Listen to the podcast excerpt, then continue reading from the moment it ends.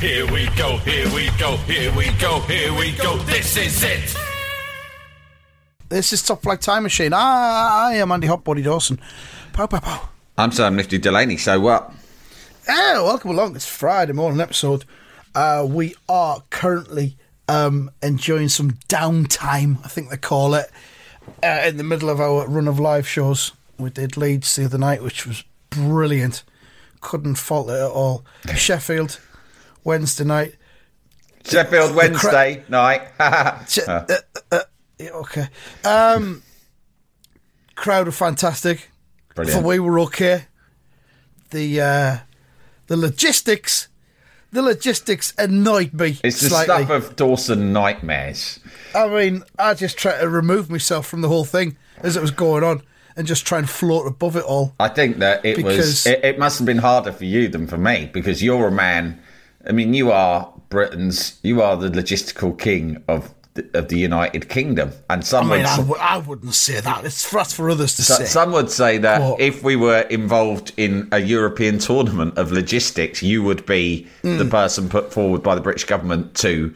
I say that they should have put you in charge of the fucking COVID situation, right? Well, I couldn't have done a, a, a worse job. Let's say that. Let's put it this way: Uh, nine a.m. this morning, I've secured tickets for two different pulp gigs at two different locations through two through two different ticket agencies simultaneously. If only they'd put So- fucking Dawson in charge of the COVID, then we wouldn't have been locked up for so long, and we would all have been vaccinated quicker and all. mate, mate, that's not even that's not even a joke because I would have done it better. But No, I know you would many other done. people would have done it better. Yeah, yeah, yeah. You know. Um, but anyway, so it must have been extra tough for you to see people basically doing everything uh, the opposite of how you would have done it. It was Yeah. astonishingly poor. There's a mystery about it. If you were there on um, Wednesday night, Sheffield Wednesday. on Sheffield Wednesday night, you'll always remember. we'll always remember it because it was a legendary point in the Top Flight Time Machine canon.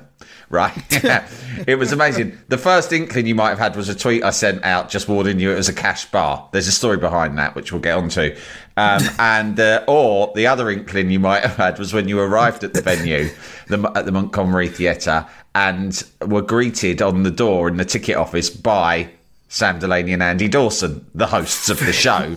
The, the names on the ticket. Yeah. um, That was not a joke. It was not a prank. it happened because I don't think we've got time to tell the full story of what happened because it would be like a deep dive in itself. Maybe one day we'll deep dive it as a separate series.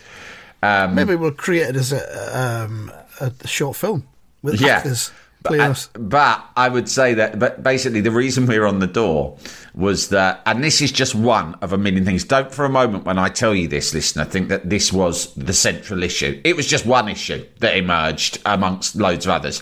One of the issues was there. Well, when we first arrived, there were no chairs put out at all, so we were greeted by just an empty room, bar Yeah. one table with a couple of mics on, and nothing else. Hmm. Right. Um, so Not even any chairs for us to No, sit on. so we- let alone the audience. we politely suggested that it might be handy for the audience to have chairs to sit on. And I've got to say, the young lads who'd been left in charge sort of looked at me a little bit, sort of like, fucking hell. Listen to him up from London with his airs and graces. Thinks there should be chairs now, does he? Oh, want anything else, do you, sire? Right? It was a little bit. I was getting those hmm. vibes. I was getting vibes that I was being a bit demanding by Yeah. asking for chairs. oh, you wanted facilities, did you as Oh, well? fucking hell. Listen, what's he going to ask for next? A fucking. You've got your a table. A, procession of puppies for him to pet while he's waiting to go on. Listen to Mariah Carey over Fucking- here. Wh- What, what time's your string quartet coming? Fucking This hell. is Yorkshire, pal. We don't have any truck with chairs. If your legs are a bit tired, have a squat, man. right. So anyway, that was just one of the things, and then and then he reluctantly went and rustled up a few chairs, um, but it was only about half of the chairs that were needed. And when Andy pointed out, Andy politely counted the chairs and said, "Well, we've we've sold this many tickets, There's but there's only here." that Yeah. many chairs." What one of the bits where I became most the only bit where I thought I might twat this kid. there was only there was only a couple of small moments, but probably the closest I came. It wasn't that close. Of course, I wasn't going to twat him, but the, the the urge came it through me just a little bit. Was when you told him how many chairs were out, and rather than accept that, he started counting them himself. And it wasn't like you were saying we were a couple short. We were 40 chairs short. Yeah, And you yeah. told him that in a very polite way. And rather than apologise or go and get more chairs, he counted to verify what you'd just told him. yeah, As if did. you might be lying or that Yeah. you couldn't count. Yeah. So that was he was buying himself time. yeah, that was one oh his whole thing was by himself time. I mean, we'll get on to him a bit more. Um, but yeah, so the reason we were on the door is that the guy, the more helpful person was the poor kid. Shout out to Ted. Ted Lasso, as, as Andy named him for the night. I really love um, sort of stupid nicknames like you get at school that there's no relevance to. It's just that you've got the same first name as another person. It's like someone going to me, oh, here he is, Sam Fender. All right, Sam. oh, Sam Allardyce. Do you know what I mean? Yeah, yeah, we've got I saw. I saw I saw a tweet this morning. Somebody was talking about their dad's pal, who was nicknamed Chocolate Dave, Hmm. and they asked the dad, "How come we got the nickname Chocolate Dave?" He said, "Oh, I met up with him once, and he was eating some chocolate. Been Chocolate Dave ever since." There was a kid at my wife's primary school who they called Teabag, and it was because Right. he once had a cup of tea when they were on the Ah! school trip. They were on a school trip to Isle of Wight, and they caught him having Wow. a cup of tea, which when you're a primary school kid, I suppose is like a bit I unusual. mean, fucking fish cake, you know. Yeah, I once had a fish. Exactly. But to be fair though, that's like I was shouted some some bullies shouted fish cake at me in the Yeah. street, which is quite funny. Anyway, um, yeah. So Ted, who just was there to be working on the box office, he he had no other role, but he took pity on us, or not pity. He was just like a helpful guy, and he said, "I'm really sorry. I'll I'll get you some chairs, but I'll have to." Leave the box office and, and your guests will be arriving soon. And he said, The only solution I can think of is that you wait here. Well, actually, we were absolutely thrilled to be allowed behind Yeah, the right, desk. fair we, enough. we had that. We were that. like, yeah, yeah, we can manage that. We had access to the computer. Yeah, the ticket machine. The ticket Yeah. machine was wonderful, wasn't it? I'd never had access to one of those. and, and, and, and under the counter behind the desk was hidden a wooden mallet. A wooden we mallet. Weren't that. There was all sorts. So we were actually delighted. We would have happily not done the show and just hung around there all night. It was we were fiddling good around. shops. We were fid- Yeah, it was like you know how we've talked before about how we love to play post offices. Stamp, stamp, Yes. Stamp, stamp. Yes. Because when you're at post office, they had so much equipment, didn't they? Yeah. It was a bit. It wasn't as good as a post office. Obviously, nothing would be. But it was that. It was those kind of vibes, wasn't it? I think with hindsight, we weren't officious enough at checking the tickets when people came in because we were having a nice bit of a crack on with everyone as they Yeah. came in. But we kind of just went, "Is that your ticket there in your hand? Yeah, fair enough. Whatever." Uh, Some Could've people I gave tickets to from the machine. Yeah. because they had e-tickets on their phone, and they when they were going, "Oh, just get a ticket," I was like, "Don't worry about that," and I was pulling just tickets out of the machine, unprinted, and handing them out. writing their names on them. Some of them I signed with little messages too. So Yeah. if you if you didn't come to Sheffield, that was the kind of service you were getting. There was a lot of free uh, meet and greets, which in the future Andy and I will probably start charging for the way that some Oh, big, big bands do Yeah, for those. yeah. You get premium tickets, don't you, where you can come backstage and do a meet and yeah, greet. VIP meet and greet, extra seventy So quid or something. we're, on our next yeah. tour, we'll probably find a way of charging for that. Uh, but if you came to Sheffield on Wednesday night as a fan experience, despite the fact that the, the venue fucked it, um, and we've only scraped the surface here, gang. I mean, like Hmm. the chairs thing and all that, and us working the tickets is just one small detail in a fucking ocean of fuck ups. Um, but uh, as a as a fan experience, it was probably one of the best we've ever laid on. Do you know what I mean? I think so. Yeah, and, yeah. and and we covered all of this in the show, and the audience were part and parcel of it because they're the ones who had to deal with things like They'd lived through it. It was their Vietnam, wasn't it? they'd lived through it. Like they were, they were contributing as we were saying the things that happened to us. They were shouting things back that had happened to them. Like for instance, one woman shouted out that she she held up an IOU that the bar had Yeah. given her in lieu of change because they'd run out of change. Because they hadn't opened the bar, so we basically that was another. I, I, that I mean, was the main issue. I effectively made them open the bar, which I was quite Yeah. proud of because I thought they're never going to open the bar. But we sort of like it was almost a Cass Pennant super glue yourself to the fucking desk until Yeah, they did what that they was said. next move. Yeah. Um, But yeah, when I when I What- bust in the office and told them they, they they in the end they were so kind. The three young that well actually there was three young people there. Only two of them I'm going to give any credit to because subs- I've done subsequent investigations in which Well- I've discovered in a plot twist that one of Hmm. the guys who we originally thought was a dick, then we thought it was all right. I've now gone back to thinking he was a dick. Are you certain about that? Because we, we've only got one party's word against the other on that. I'm not going to name him because it'd be unfair, and he doesn't have right to reply. yeah, but he's probably going to be listening to this as well. Because he's a fan now. Well, look, if you're listening and you know who it is we're addressing, right? I was told. you told us when I confronted you about the woeful lack of fucking preparation for us, our arrival. No bar, no toilets, no dressing room, no chairs, etc. I could go on. You were pretty sullen. And like I said, you treated me as if I was being demanding for expecting these basics, right? And uh, and I thought at that stage I thought, right, twat, small potential, he might get sparked, but let's see how how things unfold. But if I was younger, you would have been sparked there and then. But I thought a potential sparking, but we'll wait and see, all right? Because that's how I've changed. Because I've worked so much You've- on my you've- mental yeah, health. You've you've you've, grown. learned and you've grown. Now You I have, think, yeah. right, I don't rule out a sparking. That's something Spark- that will happen yeah, in the think future. Assess first. spot, Spark later. later. So I thought, right, I'm not gonna because I, carry my Stone Island jumper in my bag just in case, right? And I thought I've got Yeah, I've got it there if, if I need Once it. Once you put that on, everyone in the room knows there's, There's a a, sparking there's a coming. sparking coming, and that, that's why I, I bring it because it's fair warning. So I thought, right, the the Stoney's in there. It's ready for when I need it, if I need it. But I very much hope I do not need it, right? um, and then it sort of when I confronted him and he realised that we weren't going to do what most people do, which is just take shit. Do you know what I mean? I was like, no, this will not stand. And he was like, okay. So his next move was to say the the classic, the absolute classic. Now we've all done it, and it all fares in love and war. But he's given it the sorry, I don't know anything. I'm just a technical guy, and none of the bosses are here, and I wasn't told anything, and I'm just not the guy you're looking for here, right? This is not the droid you're looking for. And I bought that. And then for the rest of the evening, I kept telling him how I felt bad for him because he'd been thrown under the bus by his bosses. And it, it, it shouldn't have been that he was there left carrying the can and sorting our chairs out.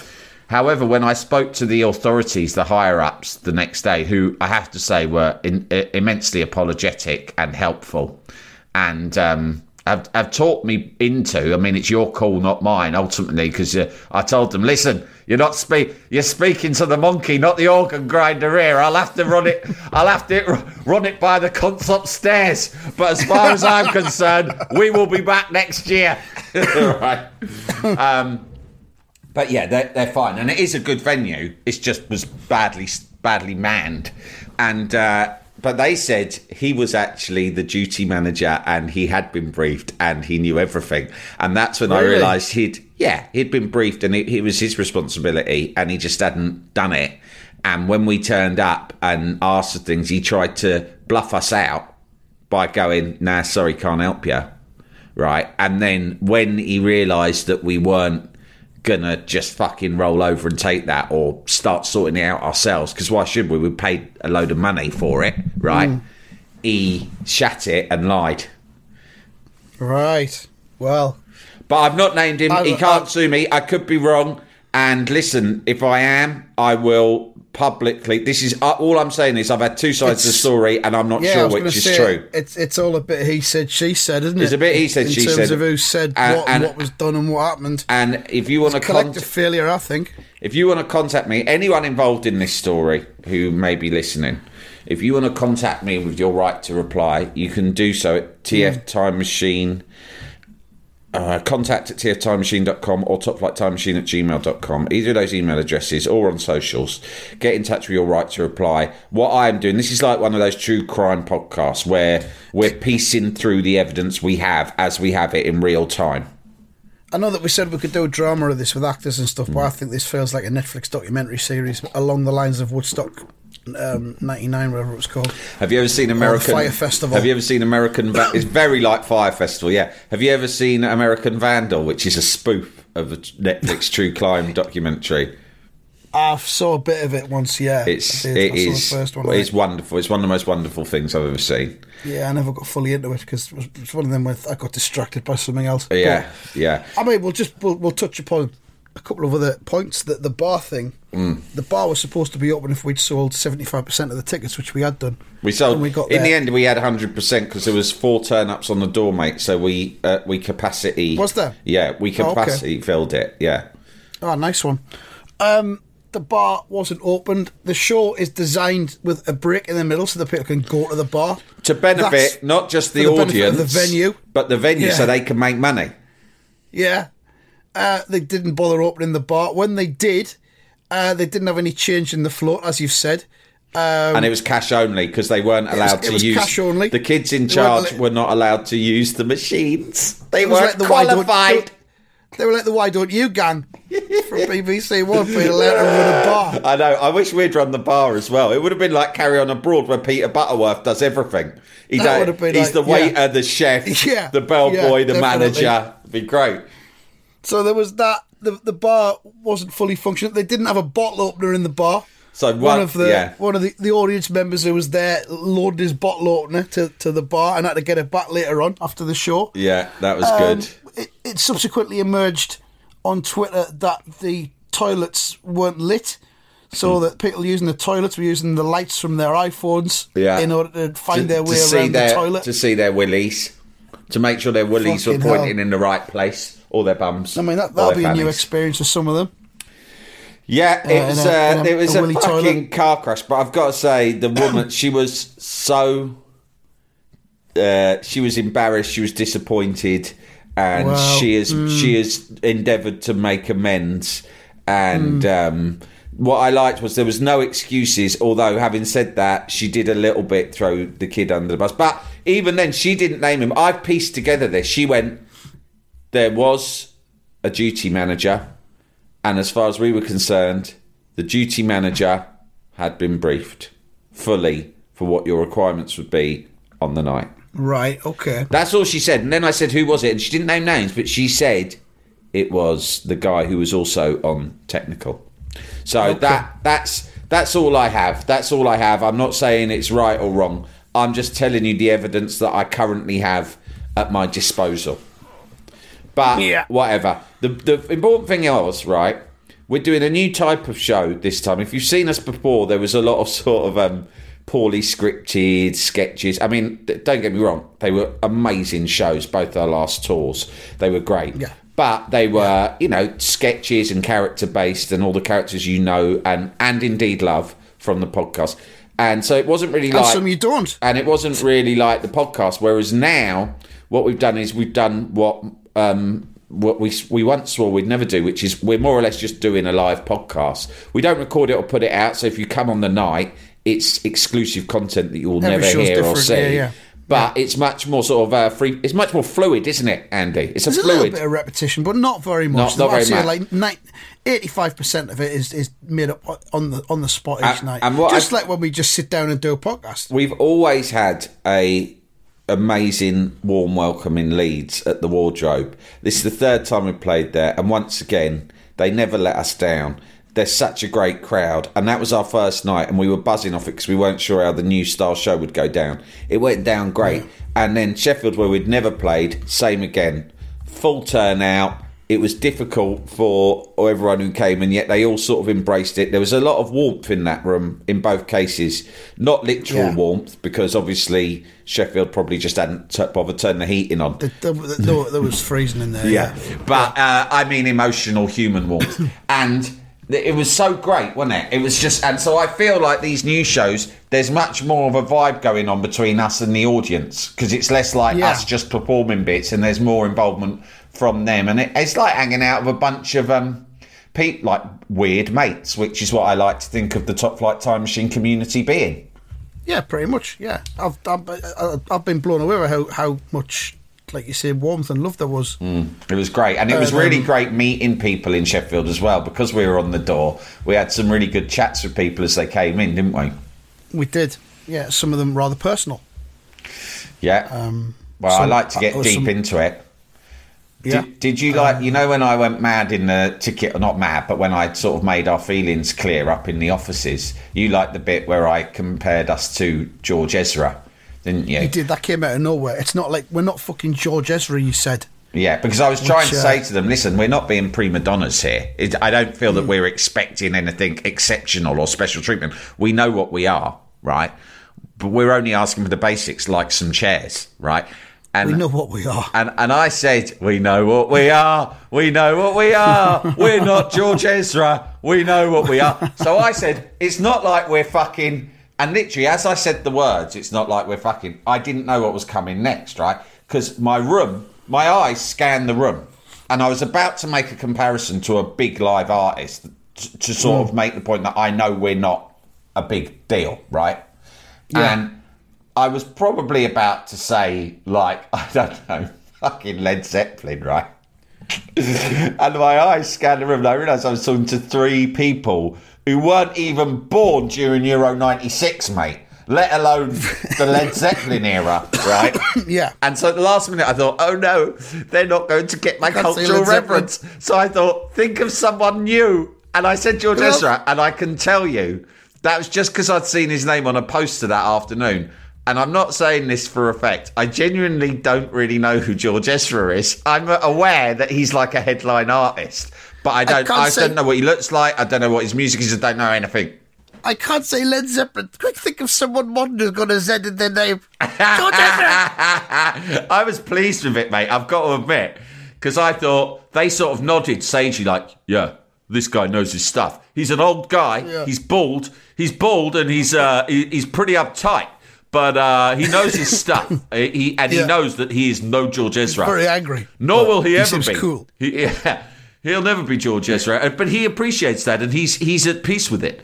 So uh, yeah, I kind of I'm thinking of a T-shirt that says, "It's not like we're George Ezra." You know, like we're George Ezra. Yeah, yeah, Mm. definitely. Jalapeño. Here's a brief but annoying message to let you know that you wouldn't be hearing this brief but annoying message if you were a subscriber to our Iron Filing Society Patreon offering. For the price of a pint and a St Clements each month, you can get up to four episodes a week, nine months before the rest of the world gets them. Early access to regular episodes, lots of other marvellous benefits, and there's absolutely no adverts or brief but annoying messages like this that will get right on your tits. Find out more and subscribe now at tftimemachine.com slash ironfilings. Jalapeño. There's never been a faster or easier way to start your weight loss journey than with PlushCare. PlushCare accepts most insurance plans and gives you online access to board-certified physicians who can prescribe FDA-approved weight loss medications like Wegovy and Zepbound for those who qualify. Take charge of your health and speak with a board-certified physician about a weight loss plan that's right for you. Get started today at plushcare.com slash weight loss. That's plushcare.com slash weight loss. plushcare.com slash weight loss. Jalapeño. But I mean, on the whole, it was we Great night. it together. It was a really good night, and more shows next week. Uh, London on Monday night, uh, Newcastle Tuesday night, Glasgow Wednesday night, and Nottingham on Thursday night. And there'll be more shows in the new year, which we're in the process of scheduling, and we'll announce soon. We will we will come to Manchester, won't we? We'll, we're going to attempt Manchester, Liverpool, um, Brighton, places we've been before. You've no, Um, you've mentioned a couple of places we haven't been before, which excites me because I just like seeing different parts of the country, mate. Yeah, we'll just try. As we'll see, we're spreading it out over a few months, so we can, Can try. I, a couple I'm, other I- I'm going to say we're not. I, this isn't somewhere where we're definitely coming, but I, it's just a talking point to me. Is that you mentioned? Um, the, s- Are you sure you want to say a, a place? Because if you don't we- want it me to, I won't. I No, won't. I'd rather you didn't, Okay, all just right. in case. All right, let's just forget that. There's a place where we haven't What- been that I wasn't expecting you to say, and I've since investigated it and done some digging. Um, Well, when when they're announced, that's when we can. Okay, blow right. our trumpets and announce our impending arrival and perhaps announce our plans. And um, you know, I don't know. Okay, all right, yeah, yeah, yeah. It's just a hassle. Okay, let's ch- let's change the subject. Did you see um, Jeremy Corbyn in Parliament yesterday accusing, saying to Rishi Sunak that he lived in his nut rent free? Did you see that? I didn't see it. Oh, I saw the Oh. beginning of it, and it, it pissed me off because, last week Yeah. when Sunak did his first PMQs, Yeah. Um, he referred to it as Prime Minister's Question Time, Silly cunt. which is not what it is no, fucking called. that's a television program, you Yeah. daft bastard. Yeah, you might as well call it Prime Minister's fucking repair shop. It's not. That's not what it's called. It's called Prime Minister's Questions, and always has been. Corbyn did the same fucking thing yesterday when he stood up. Oh, fuck's sake. He says in reference, to, Corbyn did the fucking thing for four years every week, and he's calling it Prime Minister's Question Time as well. that poor cunt don't know whether he's coming or going. And But I didn't see the rest of the. I switched it off after that. It was I fucking switched off the internet. it was fucking fun. I mean, yeah, like, I'm not really a big fan of Jeremy Corbyn, and don't get your knickers in a twist, or you're like, ah, no, you call yourself left wing. Well, why don't you like Jezza? Right? Just know that. Why haven't you bought any of his jab? everyone can disagree. It's not a big deal. Calm down, pussycat, right? Um, I tell you one thing. I've met Jeremy Corbyn and interviewed him, and one thing that Jeremy Corbyn does not appreciate or like is the coarse, confrontational, ugly, and aggressive face of modern political discourse. Because say what you like about him, he's a he's a gentle, peaceful man, right? And so it's ironic that some of his acolytes are the first to fucking go all in with the old two two footed tackle the moment you say anything that is other than like fucking worshipful of him. right? That is not what your master wants from you, guys. Right? He wants everyone to be a bit more chill. Anyway, um I but I fucking loved him yesterday. He goes he, he was basically saying Right, right. Prime Minister Sunak, if that's what you're calling yourself. It was like, it was the utter contempt. You went, you got up here at Prime Minister's Question Time News Night. Arts Repair- repair shop. re- repair shop. How cheap is my vet, right? and you've gone, you know, no, what is it? I've got a, what is that program? Haven't Channel 4 done a program called I've Got a Monster Cock or something like that? big cock or something like that, yeah? Right. Res- yeah, yeah. Uh, the right honourable Prime Minister member. Big Cock. My, my, the right honourable member for Islington. Hello. Right. Is this thing working? No, you haven't Yeah. got a, you haven't got a microphone, Mr. Corbyn. All right, whatever. Shut Am, up. am I am I still allowed to speak in here? Now.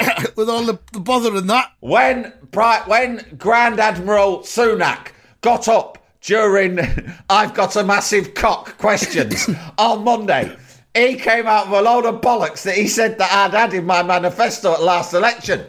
But I never said any of it. He made it all up. Now, if I'm going to live in your fucking knot rent free, then at least have the decency to fucking tell the truth about the shit I've come out with. No oh, further man. questions, Your Honour. Next question. Yeah. No further questions. Next question. That's it.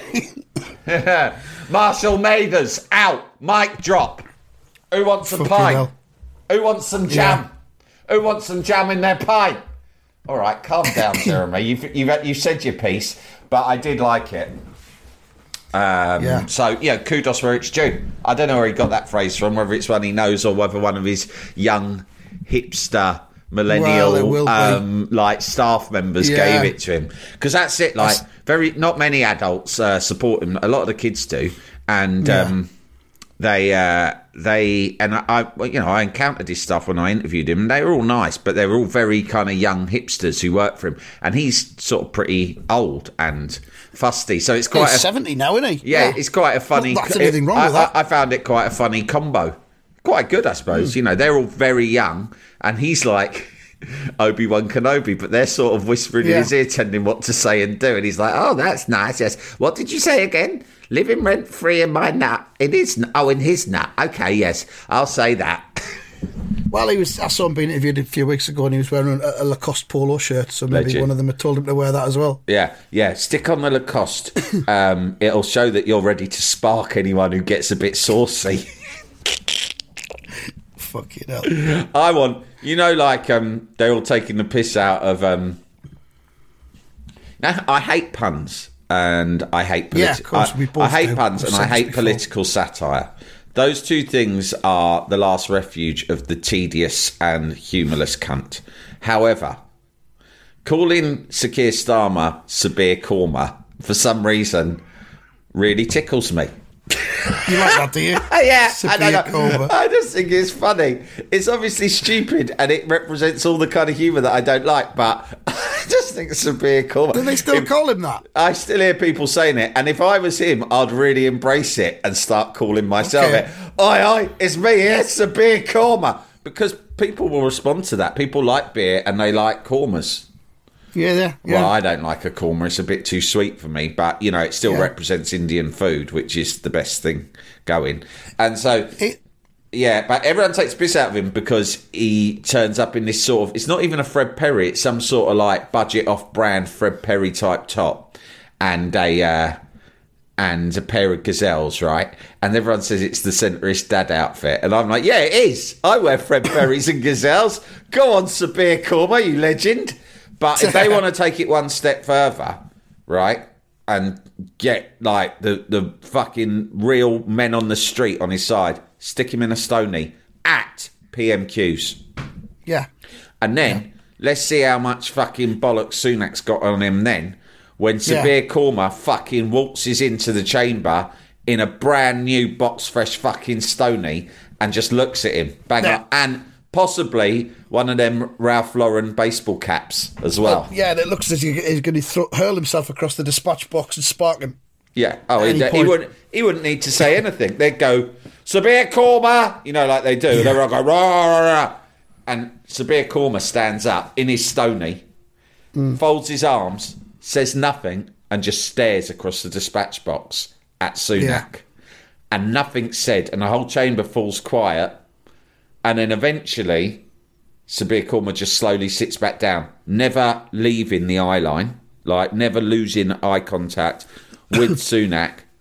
Sunak doesn't know what to do, right? Mm. The speaker goes, Grand Admiral Sunak, rise, right? To prompt him, like, you got to get up. I have risen.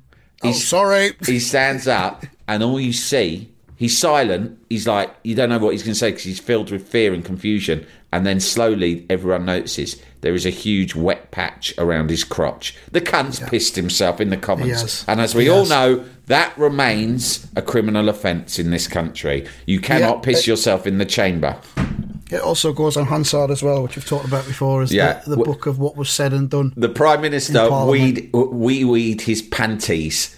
Yeah. And that'll go in there, and it's embroidered in. I know this because my sister-in-law used to work for Hansard. They embroider Yeah, it in like in the there. Bayeux tapestry, and some some underling is sat there fucking embroidering in the words that the Prime Minister pissed his pants, and they're embroidering a picture of him doing it. And good luck with that in the next election, because the ordinary working people from those red wall seats are not going to respond well to that kind of undignified spectacle.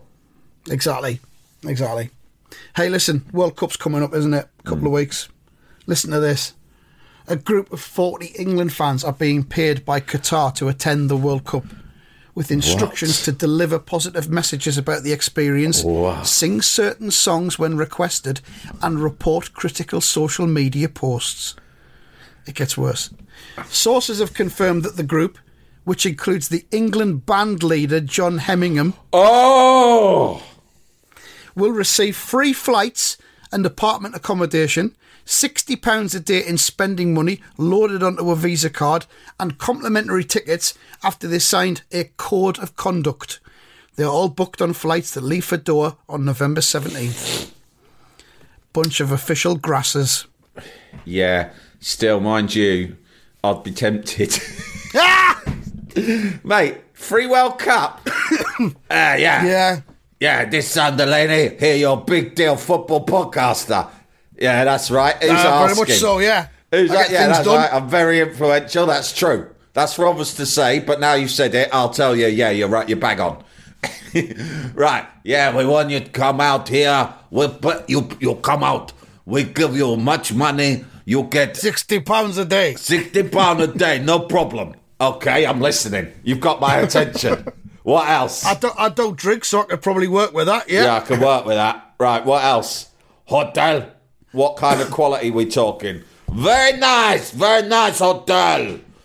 Very big swimming pool, mini bar, all the privileges. Okay, okay. Uh, talk to me about match tickets.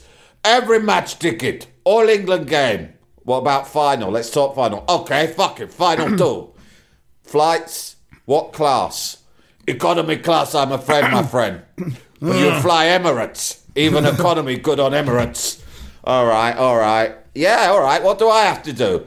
Just say it's good World Cup, good country, no human rights abuse, homosexuals treated fair, and uh, and no money changed hands between FIFA officials and Qatar in order to secure this event.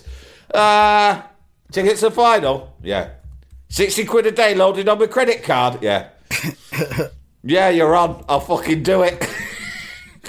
Fucking hell. Well, yeah. Did you see the letter as well that FIFA sent to all the nations that are in the World Cup? no. They've uh, what, Gianni Infantino, the, the current chump at the head of FIFA.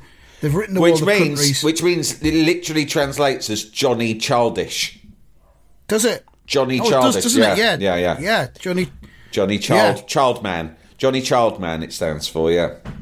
Um, I'm trying to find a copy of the letter because it was all over, uh, all over the thing. Um, it's basically saying to them, cut, cut down on the fucking speeches and all that.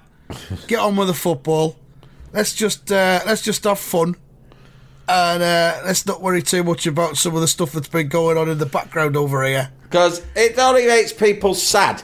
And football should be about happiness. so why focus on the sad things? Can't we all be positive for a change? I, I believe that Gareth South. I mean, this is outright. This is a bit like me throwing that kid in Sheffield under the bus. Um, it's like Gareth. I only read the headlines, and I should read the story more. But I did see headlines saying that Gareth Southgate had claimed that most of the workers were perfectly happy in Qatar or something. Did he? Uh, Oh. That doesn't sound like Southgate because, to be fair, whatever you think of him as a manager, and I happen to think he's been an absolutely brilliant England manager, but what do I, I know? What do I know? I mean, fucking hell. But he's been a very lucky manager. well, England, England are, are shit, and he's got us to a semi-final and a final, and actually, that's that. Do you know what I mean? It's like lucky or not, England have had lucky draws before and still managed to fuck it up. So, in the context of England managers, do you know what I mean? He's like done better than almost all of them. Okay. Um, but anyway, that aside, even if you don't rate him as a manager, he usually is spot on with his pronouncements on social matters. Uh, yeah. So I hope I he don't care about that either. That's not his job. I couldn't give a fuck about that. No, hang on. When he said the stuff about uh, racism and bringing the country together and Black Lives Matter, when he said it, you, you know, he wrote a sort of an open letter before the World Cup, and it was very timely. And whether or not it's his job or whether it matters, I always think people like that. I think it's about my uh, potential best friend Gary Lineker and various other people. When someone speaks out about an issue where they've got more to lose than gain, I always really respect them and applaud them for it. So, like, if you look at Gary Lineker, right, he's on a multi-million pound contract at the BBC, right, and if the, the the correct thing to do, the shrewd, the easy life thing to do, is to keep your head down and your mouth shut and take your money. Every time Gary Lineker makes any kind of pronouncement that's vaguely political, right, he like heightens the chances of that being taken away from him. Right? Yeah. It, he doesn't get. There's nothing much to gain from it. Nothing practical to gain from it whatsoever. There's much more to lose than there is to gain. But he does it anyway, and he gets dogs abuse for it. He gets much more abuse than he does praise. Right? And it's same with Southgate's the fucking England manager. No one's asking him to say that shit. But he's used his platform to get up and fucking condemn racism and talk about how important it is for us to embrace the diversity of the England squad. And he puts it really eloquently and powerfully. And all he's going to do is get criticised, and it doesn't make him keeping his job much easier. But he just fucking does it anyway because it's what he believes in. I say fucking good luck to him. He doesn't have to Yeah. do it. It shouldn't matter. But if he does it, good, well done, mate. Anyone who speaks out against that shit is do, is doing is doing good, and it's hard to do because there are so many horrible nutters who'll come and like give you a fucking kick in for it on social media. So Okay. so so Gareth Okay. Southgate, Gary Lineker, you're both welcome round mine for fireworks night. No problem. That's basically what you're saying. But yeah. but Small warning: I won't be putting on any fireworks because I don't like No. them, and I always get myself in trouble with them. I always Oh, it's tomorrow, isn't it? Yeah. Saturday. Fireworks night on a Saturday this year. How's Os- how does Os- how do you worry about Oscar? Well, I mean, Oscar is the the dog, the nerviest, jitteriest dog around who will bark at the sound of a car door being closed 100 yards away. So So, fire, fireworks night every single year doesn't fucking flinch, doesn't give a shit.